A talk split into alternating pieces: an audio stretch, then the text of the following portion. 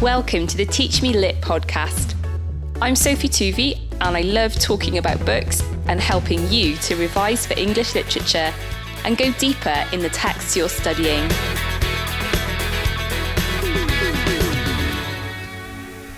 To Kill a Mockingbird revision podcast. Today I'm going to talk about Aunt Alexandra.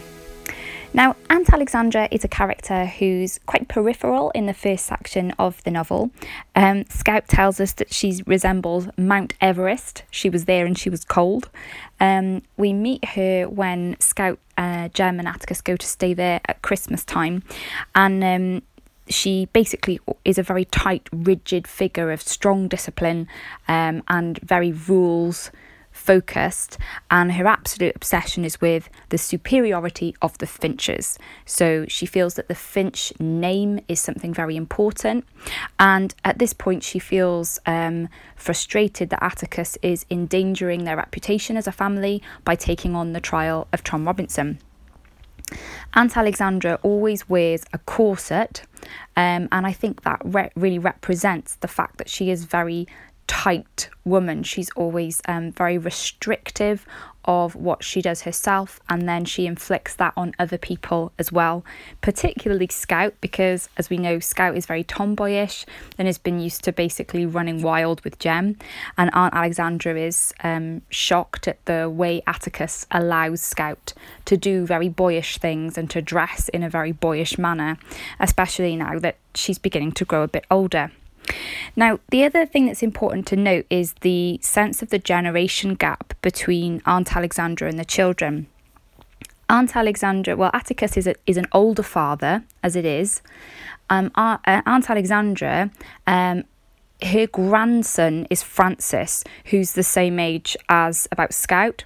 So it gives you a sense that Aunt Alexandra was having her children uh, many years ago and now has a, a grandson as well. Uh, now, of course, in those days, women were, were marrying really young, so it's it's feasible that Alexandra married at 20 um, and that she's still only in her 40s um, at the time of this of this narrative. Um, but that gives a sense in which you know she's already been a parent, she is now a grandparent, um, and therefore she feels that degree um, more separate from their lives. Um, now, when uh, in chapter 13, in part two, Aunt Alexandra comes to stay, um, Scout and Jem are horrified um, because they've enjoyed so much freedom. They've got a great relationship with Calpurnia, who is very much like a mother figure to them, parenting them and giving them all their meals, looking after them. Um, and they feel horrified at this woman descending on their house and invading what they see as their uh, space of freedom, where Atticus is gonna is gonna let them do what they want. Um, and ultimately, we sort of feel we share Scout's sensations toward Alexandra of, um, you know, she's not a very likable character.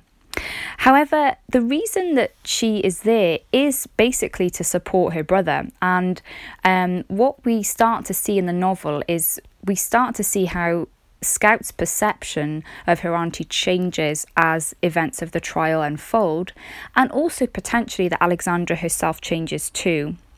When Alexandra arrives, um, she's in very much an imperious mode of this is what is best for the family, uh, with capital letters. She wants to turn Scout into a lady. Uh, she wants to reinforce Calpurnia's position as an outsider. Um, she doesn't like the way that Atticus treats Calpurnia as one of the family. Um, she's horrified at the notion that Scout and Jem visited Calpurnia's church, which is recorded in chapter 12, um, and she is very keen to put a stop to any inappropriate friendships or visits that uh, might be occurring. She um, also wants to really help the children to grow up and know their place in the world as Finches, because in the social pecking order of Maycomb, uh, the Finches are one of the oldest families and they have a very high social status, and Alexandra is keen to reinforce this. Um, it says that Maycomb welcomed her.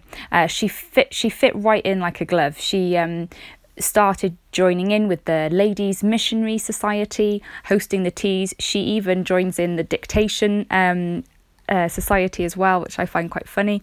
Um, and she she instantly throws herself into Maycomb life, and the fact that Maycomb welcomes her indicates that her values at this point are very similar to the mainstream values of Maycomb, um, which, as we know, are quite racist, quite prejudiced, quite old-fashioned.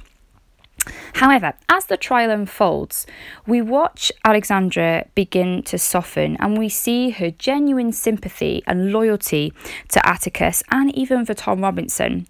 After the trial um, verdict has been announced um, at the ladies' missionary tea that Alexandra is hosting, the news is brought to them that Tom Robinson is dead.